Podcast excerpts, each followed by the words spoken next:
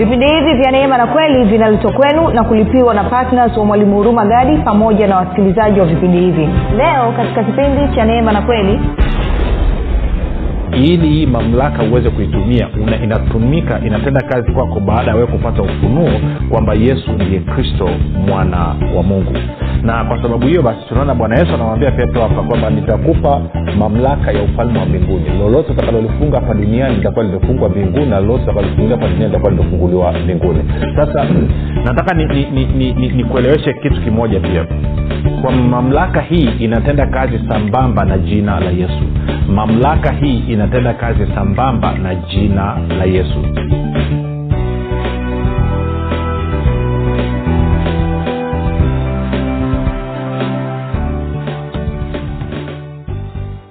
ninakukaribisha katika mafundisho ya kristo kupitia vipindi vya neema na kweli. Jina langu naitwa huruma gadi. Ninafuraha kwamba umeweza kuungana nami kwa mara nyingine tena ili kuweza kusikiliza kile ambacho bwana wetu yesu kristo ametuandalia. Kumbuka tu mafundisho ya kristo yanakuja kwako kila siku muda na wakati kama huu yakiwa na lengo la kujenga na kuimarisha imani yako wao unayenisikiliza ili uweze kukua na kufika katika cheo cha kimo cha utimilifu wa kristo. Kwa lugha nyingine ufike mahali uweze kufikiri kama kristo uweze kuzungumza kama kristo na uweze kutenda kama kristo.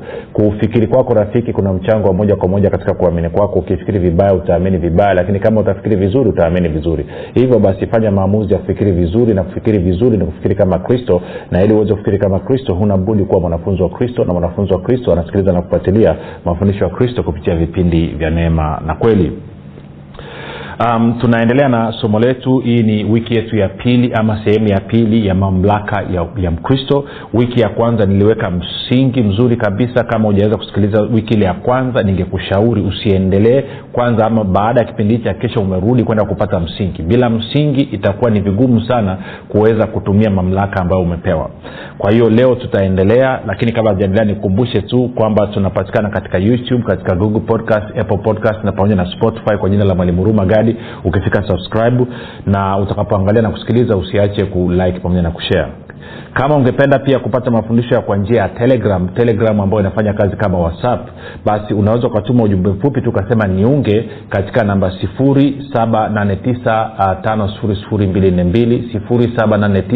7895242 nawe utaunganishwa uh, nitoe shukurani za dhati kwako wewe ambao umekuwa ukisikiliza na kufuatilia mafundisho ya kristo ukifundisha na kuhamasisha wengine nao waweze kumjua kristo ninamshukuru mungu sana kwa ajili yako. Pia namshukuru mungu kwa ajili yako wewe ambao umekuwa ukifanya maombi kwa ajili ya wasikilizaji wa vipindi vya neema na kweli kwa ajili ya kwangu mii pamoja na timu yangu. Asante sana kwa maombi yako. Pia nakushukuru namshukuru mungu kwa ajili yako wewe ambao umekuwa mwaminifu ukichangia gharama za kupeleka injili. Hakika uaminifu wako umeturuhusu sisi kuweza kwenda katika maeneo mengine ambayo tulikuwa tunadhania kwamba tusingeweza kwenda. Lakini kwa sababu ya utii wako kwa sauti ya mchungaji mwema ambaye ni kristo basi umeweza kufanikisha kazi hii na watu wengi zaidi maisha yao yanabadilishwa kupitia vipindi vya neema na kweli. Kama unanisikiliza kwa mara ya kwanza ninakukaribisha nasema karibu katika mafundisho ya kristo. Nikupe angalizo dogo tu mafundisho ya kristo ni tofauti na mafundisho mengine ambayo umeyazoea kwa maana uh, yako tofauti sana. Na kwa maana hiyo utakaposikia kitu iko tofauti na kuamini kwako au kufikiri kwako usikasirike. Lakini tafadhali hebu nipe muda wa siku tatu mfulizo anaamini roho mtakatifu anaweza kuleta mabadiliko ndani wako na ukafurahia mafundisho haya. Baada ya kusema hayo basi nataka tuendelee na somo letu kwenye matayo kumi na sita tuko kwenye ule mstari wa of course tulianza kiliopita tuangalia mstari wa kumi na tatu mpaka wa kumi na tisa lakini leo nataka tuangalie mstari ule wa kumi na nane hadi wa kumi na tisa. E, matayo kumi na sita kumi na nane hadi kumi na tisa. Bwana yesu anamwambia petro hivi nami nakuambia wewe ndiwe petro na juu ya mwamba huu nitalijenga kanisa langu wala milango ya kuzimu haitalishinda anasema nami nitakupa wewe funguo za ufalme wa mbinguni na lolote utakalolifunga duniani litakuwa limefungwa mbinguni na lolote utakalolifungua duniani litakuwa limefunguliwa mbinguni. Kwa kifupi tunapozungumzia funguo za ufalme wa mbinguni maanake tunazungumzia mamlaka. Kwa hiyo ni mamlaka ya ufalme wa mungu. Ukisikia ufalme wa mbinguni na ufalme wa mungu ni kitu hicho hicho isikusumbue matayo ndo anatumia neno ufalme wa mbinguni lakini wa, ma, marko luka na yohana wao wanazungumzia habari ya ufalme wa mungu. Kwa hiyo uh, funguo za ufalme wa mbinguni ama za ufalme wa mungu maana yake ni kwamba ni mamlaka ya ufalme wa mungu. Sasa mimi na wewe kama mkristo mamlaka yetu tunaipata kutoka kwa yesu kristo. Kumbuka ndomaana nikasisitiza hakikisha umerudi kusikiliza ma, wiki yote iliyopita kwa sababu nilikuwa naweka msingi kwamba ili hii mamlaka uweze kuitumia una, inatumika inatenda kazi kwako baada ya wewe kupata ufunuo kwamba yesu ndiye kristo mwana wa mungu. Na kwa sababu hiyo basi tunaona bwana yesu anamwambia petro hapa kwamba nitakupa mamlaka ya ufalme wa mbinguni. Lolote utakalolifunga hapa duniani litakuwa limefungwa mbinguni na lolote utakalolifungulia hapa duniani litakuwa limefunguliwa mbinguni. Sasa nataka nikueleweshe ni, ni, ni, ni kitu kimoja pia kwa mamlaka hii inatenda kazi sambamba na jina la yesu. Mamlaka hii inatenda kazi sambamba na jina la yesu. Sasa kabla sija kuonyesha e, jinsi inavyotenda kazi sambamba na jina la yesu nataka nikupe uh, uh, nini? Nikupe nini? Ufahamu sahihi kuhusiana na swala zima la mamlaka. Kwa sababu watu wengine hatuelewi tunadhania labda mamlaka ni ya kwetu mamlaka sio ya kwetu mamlaka ni ya yesu kristo. Lakini nataka nikuonyesha utaratibu jinsi ambavyo mamlaka inatenda kazi. Kwao nadhani sehemu nzuri ya kuanzia ni kwenye uh, kama sikosee hesabu moja niangalie. Hesabu um, mlango ule wa ishirini na saba.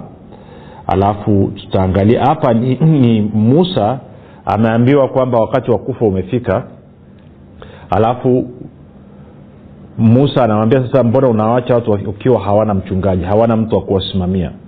Kwa hiyo uh, mazungumzo yao yanaishia labda tuanze mstari wa kumi na mbili hesabu eh, ishiri na saba mstari wa kumi na mbili tutasoma mpaka ule mstari wa nadhani kama wa ishirini hivi. Hesabu eh, ishiri na saba kumi na mbili hadi ishirini. Anasema hivi bwana akamwambia musa sorry. Bwana akamwambia musa panda wewe juu ya mlima huu wa abiramu. Uitazame nchi sore niliyowapa wana wa israeli. Moja maji kidogo. Mm-hmm. anasema na ukiisha kuiona wewe nawe utakusanyika pamoja na baba zako yaani utaenda kufa. Ka, kama haruni ndugu yako alivyokusanyika kwa sababu mliasi juu ya neno langu katika jangwa la sini wakati wa mateto ya, ya mkutano wala hamkunistahi. Hapo majini mbele ya macho yao maji hayo ndiyo maji ya meriba ya kadeshi katika jangwa la sini. Musa akanena na bwana uh, sorry musa akanena na bwana akisema bwana mungu wa roho za wenye mwili wote na aweke mtu juu ya mkutano yaani kusimamia taifa la israeli. Atakayetoka mbele yao na kuingia mbele yao. Atakayewaongoza watokapo na kuwaleta ndani ili mkutano wa bwana wasiwe kama kondoo wasio na mchungaji. Sasa kitu ambacho unaweza usielewe ni kwamba nafasi ya mfalme mfalme alikuwa na kazi tatu kubwa. Kazi ya kwanza ilikuwa ni kufanya hukumu. Na kazi ya pili ilikuwa ni kupigana vita kwa niaba ya watu wake ama kuwaongoza katika vita. Na kazi ya tatu ni yeye kuwa mchungaji. Kwao ndicho ambacho uh, musa anamwambia bwana. Hapa mstari wa kumi na nane bwana akamwambia musa mtwae yoshua mwana wa nuni mtu mwenye roho ndani yake ukamwekee mkono wako. Kisha ukamweke mbele ya elezeri kuhani na mbele ya mkutano wote ukampe mausia mbele ya macho yao. Kwa anasema mchukue yoshua ambaye ana roho wa mungu ndani yake. Ndio maana unaona swala la roho mtakatifu ni la muhimu na sio tu kwamba roho anatakiwa awe ndani yako lakini pia awe juu yako. Sakumbuka kwenye agano la kale roho ya mungu ilikuwa hajaunganika na mwanadamu kwa sababu mwanadamu alikuwa hajazaliwa mara ya pili. Katika agano jipya roho ya mungu ameunganika amekuwa kitu kimoja na roho yako. Kwao amekuja haondoke amekuja kukaa milele. Lakini pia unahitaji awe anatenda kazi kutokea juu yako. Kwa mstari wa ishirini anasema nawe utaweka juu yake sehemu ya heshima yako eh, ili mkutano wote wa wana wa israel wapate tii sasa naomba nisome kwenye bibilia ya neno. Huu mstari wa ishirini umetafsiriwa vizuri. Hii kidogo tutarudi hapo tafsiri ya neno anasema vile mstari wa ishirini. Anasema mpe sehemu ya mamlaka yako ili jumuiya yote ya waisraeli ipate kumtii.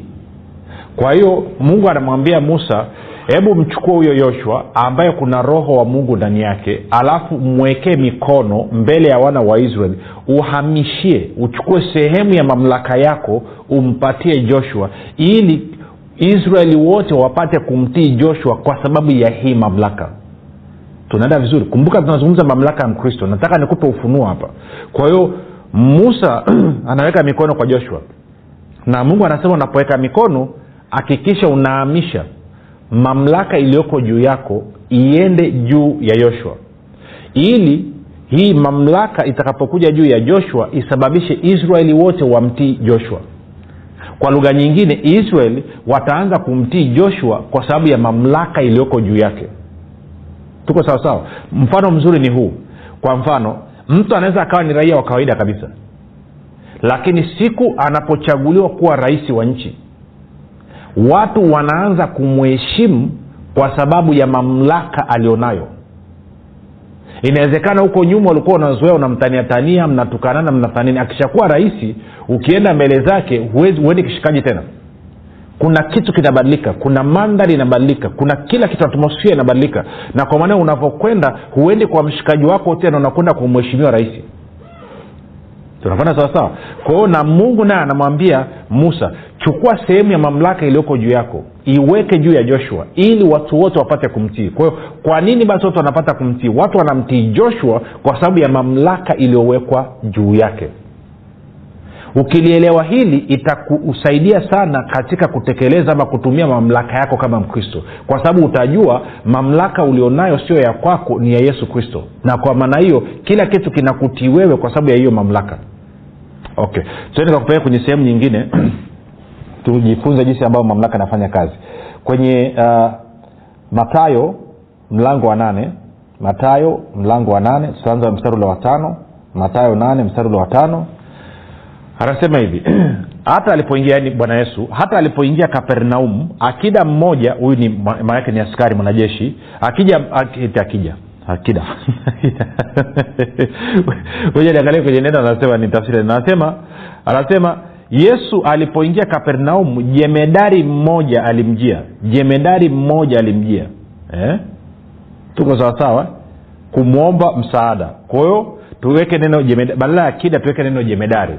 Kwa hiyo anasema hata alipoingia kapernaum jemedari mmoja alimjia akamsia akisema bwana mtumishi wangu amelala nyumbani mgonjwa wa kupooza anaumwa sana. Zingatia mgonjwa wa kupooza anaumwa sana. Yesu akamwambia nitakuja nimponye. Yule akida akamjibu akasema bwana mimi sistahili wewe uingie chini ya dari yangu. Lakini sema neno tu na mtumishi wangu atapona kwa maana mimi nami ni mtu niliyewekwa chini ya mamlaka mwenye askari chini yangu. Nikimwambia huyu nenda huenda na huyu njoo huja na mtumwa wangu fanya hivi hufanya. Yesu aliposikia hayo alistaajabu akawaambia wale waliomfuata amin nawaambieni sijaona imani kubwa namna hii kwa yeyote katika israel of course tunafahamu baadaye akamwambia nenda uh, uh, mstari wa kumi tatu. Naye akamwambia yule akida nenda zako na iwe kwako kama ulivyoamini. Mtumishi wake akapona saa ile ile. Sasa sikiliza kitu hichi.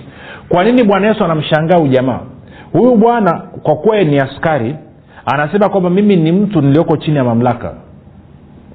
Ja turudi pale juu. Angalia ule mstari wa nane yule akida ama yule jemedari akamjibu akasema bwana mimi sistahili wewe uingie chini ya dari yangu. Lakini sema neno tu lakini sema neno tu. Na hapa ndio umuhimu wa kitabu cha nguvu ya ukiri kwa wale ambao mna vitabu vya nguvu ya ukiri tafuteni. Na kwa wale ambao mlishanunua usisome mara moja rudia kusoma tena na tena na tena. Okay. Anasema hivi. Yesu uh, sorry. Anasema uh, mstari wa nane. Yule yule jemedari akamjibu akasema bwana mimi sistahili wewe uingie chini ya dari yangu lakini sema neno tu na mtumishi wangu atapona. Kwa maana mimi nami ni mtu niliyewekwa chini ya mamlaka. Mimi nami ni mtu niliyewekwa chini ya mamlaka. Mwenye askari chini yangu mwenye askari chini yangu. Sasa nataka nikupe picha hii kwa nini huyu bwana anazungumza hivi? Huyu bwana anasema hivi mimi nami ni mtu niliwekwa chini ya mamlaka. Kwa anasema yesu najua wewe uko chini ya mamlaka. Yesu alikuwa chini ya mamlaka ya nani? Alikuwa chini ya mamlaka ya baba yake. Na kwa maana hiyo mamlaka aliyokuja nayo yesu kama mwana wa adam mwana, mwana wa mungu ni mamlaka aliyokuwa amepewa na mungu na kwa maana hiyo ile mamlaka ilisababisha ilisababisha vitu vyote vimheshimu. Ndio anasema kwamba baba amempa mwana mamlaka ya kufanya hukumu ili watu wote wamheshimu mwana kama vile ambavyo wanamheshimu baba. Tuliona kwenye yohana 5 22 hadi 23 na mstari wa 27 kwa hiyo maanaake ni kwamba yesu alikuwa yuko chini ya mamlaka ya mungu. Na kwa sababu hiyo uumbaji wote ulikuwa unamtii kwa sababu ya hiyo mamlaka aliyopewa na baba yake. Kwa sababu ya hiyo heshima aliyopewa na baba yake. Kwao na huyo askari anasema kwamba mimi nami ni mtu nilioko chini ya mamlaka. Maanake anasema nina askari chini yangu. Umesikia hiyo lugha? Mimi nami ni mtu nilioko chini ya mamlaka. Nina askari chini yangu. Nikimwambia huyu nenda anaenda. Nikimwambia huyu njoo ana njoo. Sindio anakuja kwa nini ana njoo? Kwa nini anakuja? Kwa nini anaenda? Anaenda kwa sababu mimi nisikilize vizuri rafiki mimi ni mtu nilioko pia chini ya mamlaka. Sasa tatizo la wakristo liko hapa. Kwanza wengi hawajataka kujitiisha chini ya mamlaka ya kristo. Na kama haujajitiisha chini ya mamlaka ya kristo inakuwa ni ngumu sana kwa hiyo mamlaka kufanya kazi kupitia wewe. Angalia askari anasema sasa mimi nami ni mtu nilioko chini ya mamlaka nina askari chini yangu. Kwa hiyo maanaake nini? Maanaake pia ana wakubwa zake wako juu. Ni kama kwenye jeshi ungesema labda tuchukulie tu mfano mdogo tungemwita huyu bwana ni kanali wa jeshi. Yeye kama kanal pia ana, ana general ambaye yuko juu yake.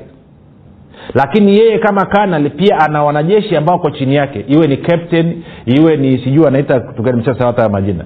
Na wakina sergeant na wakina coplo na wakina private askari wa kawaida. Wako chini yake kwa hiyo askari walioko chini ya huyu kanal wanamheshimu kwa sababu yuko juu yao. Lakini na huyu kanal anajua kwamba lazima wa chini wamheshimu kwa sababu kuna general yuko juu yake kwamba hawa wa chini wasipomheshimu taarifa ikifika kwa general general lazima awashughulikie hawa wa kwa hiyo kunakuwa kuna discipline kuna nidhamu katika jeshi. Kwao na ufalme wa mungu pia sio genge la wahuni. Shida ni kwamba wakristo wengi wanadhania kwamba ufalme wa mungu ni genge la wahuni. Ufalme wa mungu sio genge la wahuni ni ufalme ambao una structure una mfumo una utaratibu una muundo na utendaji kazi wake ni superior kuliko falme nyingine zote. Utendaji kazi wake ni sharp huko supa kabisa. Asikia hili kwa anasema mimi nami ni mtu nilioko chini ya mamlaka. Namwambia huyu njoo ana njoo na huyu nenda anaenda. Kwa hiyo maana yake nini? Maana yake ni kwamba ana watu juu yake ana wakubwa walioko juu yake kuna watu ambao kuna mahali ambapo anawajibika. Kwa hiyo na yesu naye bwana wetu yesu alivyokuja alikuja akiwa chini ya mamlaka ya mungu. Na ndio maana kila kitu kilikuwa kikimtii. Moja tukaangalia maeneo machache mfano tukapata ushahidi. Twende kwenye kwenye luka nne. Luka mlango wa nne alafu tutaanza mstari ule kama wa niseme sijui ni wa thelathini na moja. Luka nne thelathini na moja tutasoma mpaka thelathini na sita anasema akashuka mpaka kapernaumu mji wa galilaya. Huyu ni bwana yesu. Akawa akifundisha siku ya sabato. Wakashangaa mno kwa mafundisho yake kwa kuwa neno lake lilikuwa na uwezo ama lilikuwa lina lina lina, lina nini? Niangalia kwenye tafsiri ya, ya neno. Anasema wakashangazwa sana na mafundisho yake maana maneno yake yalikuwa yana mamlaka. Maneno yake yalikuwa yana mamlaka. Maneno yake yalikuwa na mamlaka He? alafu anasema uh, na ndani ya sinagogi mlikuwa na mtu mwenye roho ya pepo mchafu akalia kwa sauti kuu akisema acha tuna nini nawe yesu wa nazareti? Umekuja kutuangamiza na kujua unani mtakatifu wa mungu. Yesu akamkemea akisema fumba kinywa chako mtoke ndipo yule pepo akamwangusha katikati akamtoka asimdhuru tena. Sasikia mstari wa 36 mshangao ukawashika wote waka, e, wakasemezana wakisema ni neno gani hili? Maana awaamuru pepo wachafu kwa uwezo na nguvu nao hutoka sasa naomba nisome kwenye tafsiri ya neno huu mstari wa 36 sikia kwenye biblia tafsiri ya neno anavyosema. Anasema watu wote wakashangaa wakaambiana mafundisho haya ni ya namna gani? Anawaamuru pepo wachafu kwa mamlaka na nguvu nao wanatoka. Kwa mamlaka na nguvu nao wanatoka kwenye matayo mlango wa saba matayo mlango wa saba uka, ukasoma mstari ule wa e, nene wa ishirina ngapi pale? Uh, tunalenga mstari wa ishirina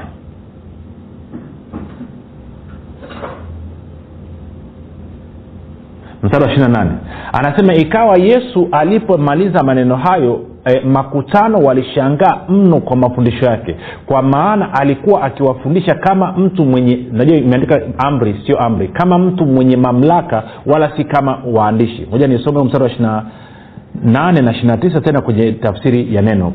Matayo saba ishirina nane ishirina tisa katika tafsiri ya neno. Sikia anasema hivi. Anasema yesu alipomaliza kusema maneno haya makutano ya watu wakashangazwa sana na mafundisho yake kwa sababu alifundisha kama yeye aliye na mamlaka wala si kama walimu wao wa sheria. Kwao bwana yesu alikuwa akizungumza anazungumza akiwa ana mamlaka. Alikuwa akitoa maagizo maanake anatoa maagizo akiwa na mamlaka. Maneno yake yalikuwa yamejaa mamlaka. Kwa nini? Kwa sababu yesu alikuwa iko chini ya baba yake ndio maana bwana yesu anatueleza kwa mfano kwa mfano uh, twende kwenye yohana nikuonyeshe. Kwenye yohana mlango mlango mlango wa tano niende mstari ule wa thelathini mlango wa tano mstari wa thelathini. Anasema hivi yohana tano thelathini. Bwana yesu anasema hivi mimi siwezi kufanya neno mwenyewe kama nisikiavyo ndivyo ni hukumuvyo kama nisikiavyo ndivyo ni hukumuvyo na hukumu yangu ni ya haki kwa sababu siyatafuti mapenzi yangu mimi bali mapenzi yake aliyenituma. Anasema sifanyi mapenzi yangu mimi bali nafanya mapenzi yake yeye aliyenituma. Kwao bwana yesu alikuwa ametumwa alikuwa ana mkuu juu yake ambaye ni mungu ambaye ni baba yake. Twende kwenye yohana kumi na mbili. Yohana mlango wa kumi na mbili alafu tutaangalia mstari ule wa tukianza mstari wa ngapi? Wa arobaini naye yesu akapaza sauti akasema yeye aniaminie mimi haniamini mimi bali yeye aliyenituma anasema naye anitazamaye mimi amtazama yeye aliyenituma. Anasema mimi nimekuja ili niwe nuru ya ulimwengu ili kila mtu aniaminie mimi asikae gizani. Na mtu akiyasikia maneno yangu asiyashike mimi simhukumu maana sikuja ili niuhukumu ulimwengu ila niuokoe ulimwengu. Yeye anikataaye mimi asiyeyakubali maneno yangu anaye amhukumuye neno hilo nililolinena ndilo litakalomhukumu siku ya mwisho. Kwa sababu mimi sikunena kwa nafsi yangu tu bali baba aliyenituma yeye mwenyewe ameniagiza nitakayonena na nitakayosema. Nami najua ya kuwa agizo lake ni uzima wa milele. Basi hayo ninenayo mimi kama baba alivyoniambia ndivyo ninenavyo kwa hiyo anasema nimepewa amri nimepewa agizo kuzungumza habari ya uzima na ndicho ambacho nazungumza. Kwa sababu gani? Ninaye aliye juu yangu. Tunaenda sawasawa kwao mamlaka ilitenda kazi kwa bwana yesu kwa sababu alikuwa anatambua anaye ambaye yuko juu yake. Na kwamba alijua mamlaka hii itafanya kazi kwa sababu ya huyo aliyoko juu yake. Tunakwenda sawasawa rafiki. Lakini tuende kwenye sehemu moja moja nakaa napata mstari kwenye nadhani kwenye matayo pia. Eh, kuna kitu ambacho bwana yesu alizungumza alizungumza nadhani matayo ishiri na tatu mstari wa kwanza. Anasema hivi kisha yesu akawaambia makutano na wanafunzi wake akisema waandishi na mafarisayo wameketi katika kiti cha musa. Basi yoyote watakayowaambia myashike na kuyatenda. Lakini kwa mfano wa matendo yao msitende maana wao hunena lakini hawatendi. Kwa hiyo bwana yesu anawaambia mitume pamoja na makutano kwamba mafarisayo pamoja na waandishi wa sheria wameketi katika kiti cha musa na kwa sababu hiyo chochote ambacho watawaambia chochote ambacho watawaagiza yafanyeni. Hmm? angalia mstari ule wa pili na watatu moja nisome kwenye biblia ya tafsiri ya neno. Si hivi nataka ujifunze viweze kukaa vizuri. Anasema hivi walimu wa sheria na mafarisayo wameketi katika kiti cha musa. Hivyo inawapasa kuwatii na kufanya kila kitu wanachowaambia. Tuko sawasawa kwa nini wanatakiwa wafanye Wafa, wanatakiwa wachii kile ambacho wanaambiwa na waandishi wa sheria na na mafarisayo kwa sababu hawa mafarisayo wameketi katika kile kiti cha musa. Kwao sababu ya makutano kuwaheshimu waandishi wa sheria ama waalimu wa sheria pamoja na mafarisayo ni kwa sababu hawa mafarisayo na waandishi wa sheria wameketi katika kiti cha musa sasa kumbuka wewe rafiki mimi na wewe tumeketi katika kiti cha kristo. Nitakuonyesha kipindi kinachokuja. Lakini nilitaka ulielewe hili kwamba sababu ya mafarisayo kuheshimiwa sababu ya, ya waandishi wa sheria kuheshimiwa ni kwa sababu kwa sababu wameketi katika kiti cha musa kwao sababu ya yesu wa nazareti kuheshimiwa hapa duniani alivyokuja katika huduma ni kwa sababu alikuwa ameketi katika kiti cha mungu kwenye nafasi ya mungu. Tunakwenda sawasawa na kwa maana hiyo yule akida naye anasema kwamba mimi nina askari chini yangu. Sababu ya askari kunitii mimi ni kwa sababu nini? Kwa sababu ya nini? Kwa sababu mimi na watu walioko juu yangu. Nimeweka katika nafasi ya mamlaka. Kumbuka musa aliwaambiwa amwekee mikono yoshua ili kuhamishia mamlaka ili watu wapate kumtii. Kwao watu walianza kumtii yoshua kwa sababu ya mamlaka iliyokuwa juu yake ilitoka kwa nani? Kwa musa. Kama vile ambavyo mafarisayo na waandishi wa sheria wanaheshimiwa kwa kipindi hicho kwa sababu walikuwa wameketi katika kiti cha musa. Hivyo ndivyo ambavyo mamlaka inatenda kazi. Hasa ukilielewa hilo kipindi kinachokuja nitakuonyesha jinsi ambavyo wewe umeketi katika kiti cha kristo. Na kwa maneno lazima kila kitu utakachokisema lazima kila kitu kitii. Lakini iliweze kufika hapo lazima umpokee yesu kristo kuwa bwana mwokozi wa maisha yako. Kwao kama hujafanya hivyo fanya mambo yafuatayo. Sema bwana yesu nimesikia habari njema naamini ulikufa ukaondoa dhambi zangu zote kisha ukafufuka ili mi niwe mwenye haki. Nakiri kwa kinywa changu ya kuwa wewe ni bwana. Asante kwa kuwa wewe ni bwana na mwokozi wa maisha yangu. Rafiki kwa hayo maombi mafupi kabisa nakukaribisha katika familia ya mungu inakabidhi mkononi mwa roho mtakatifu ambako ni salama. Tukutane kesho muda na wakati kama huu. Ni jina langu naitwa huruma gadi na usisahau kabisa kabisa kwamba yesu ni kristo na bwana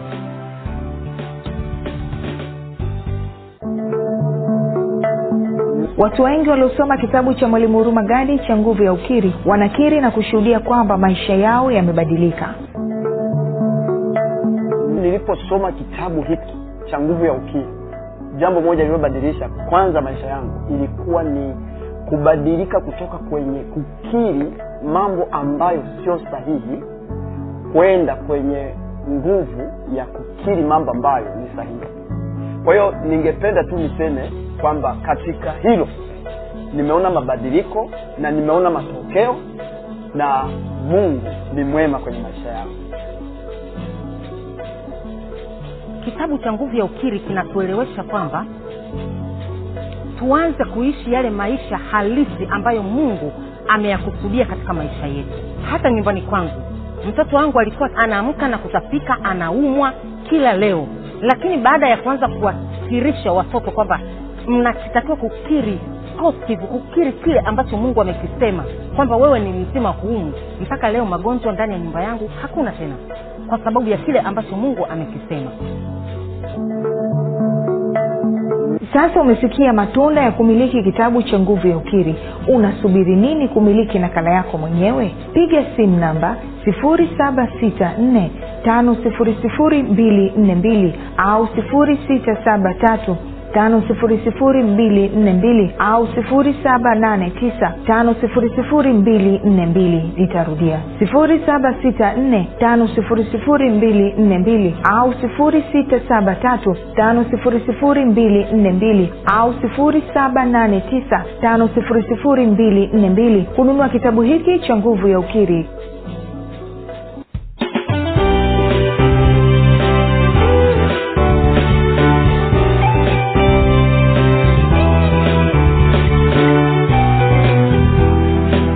umekuwa ukisikiliza kipindi cha neema na kweli kutoka kwa mwalimu huruma gadi kwa mafundisho zaidi kwa njia ya video usiache kusubscribe katika youtube channel ya mwalimu huruma gadi na pia kumfuatilia katika apple podcast pamoja na google podcast. Kwa maswali maombezi ama kufunguliwa kutoka katika vifungo mbalimbali vya ibilisi tupigie simu namba 7645242 au 7895242 au 6735242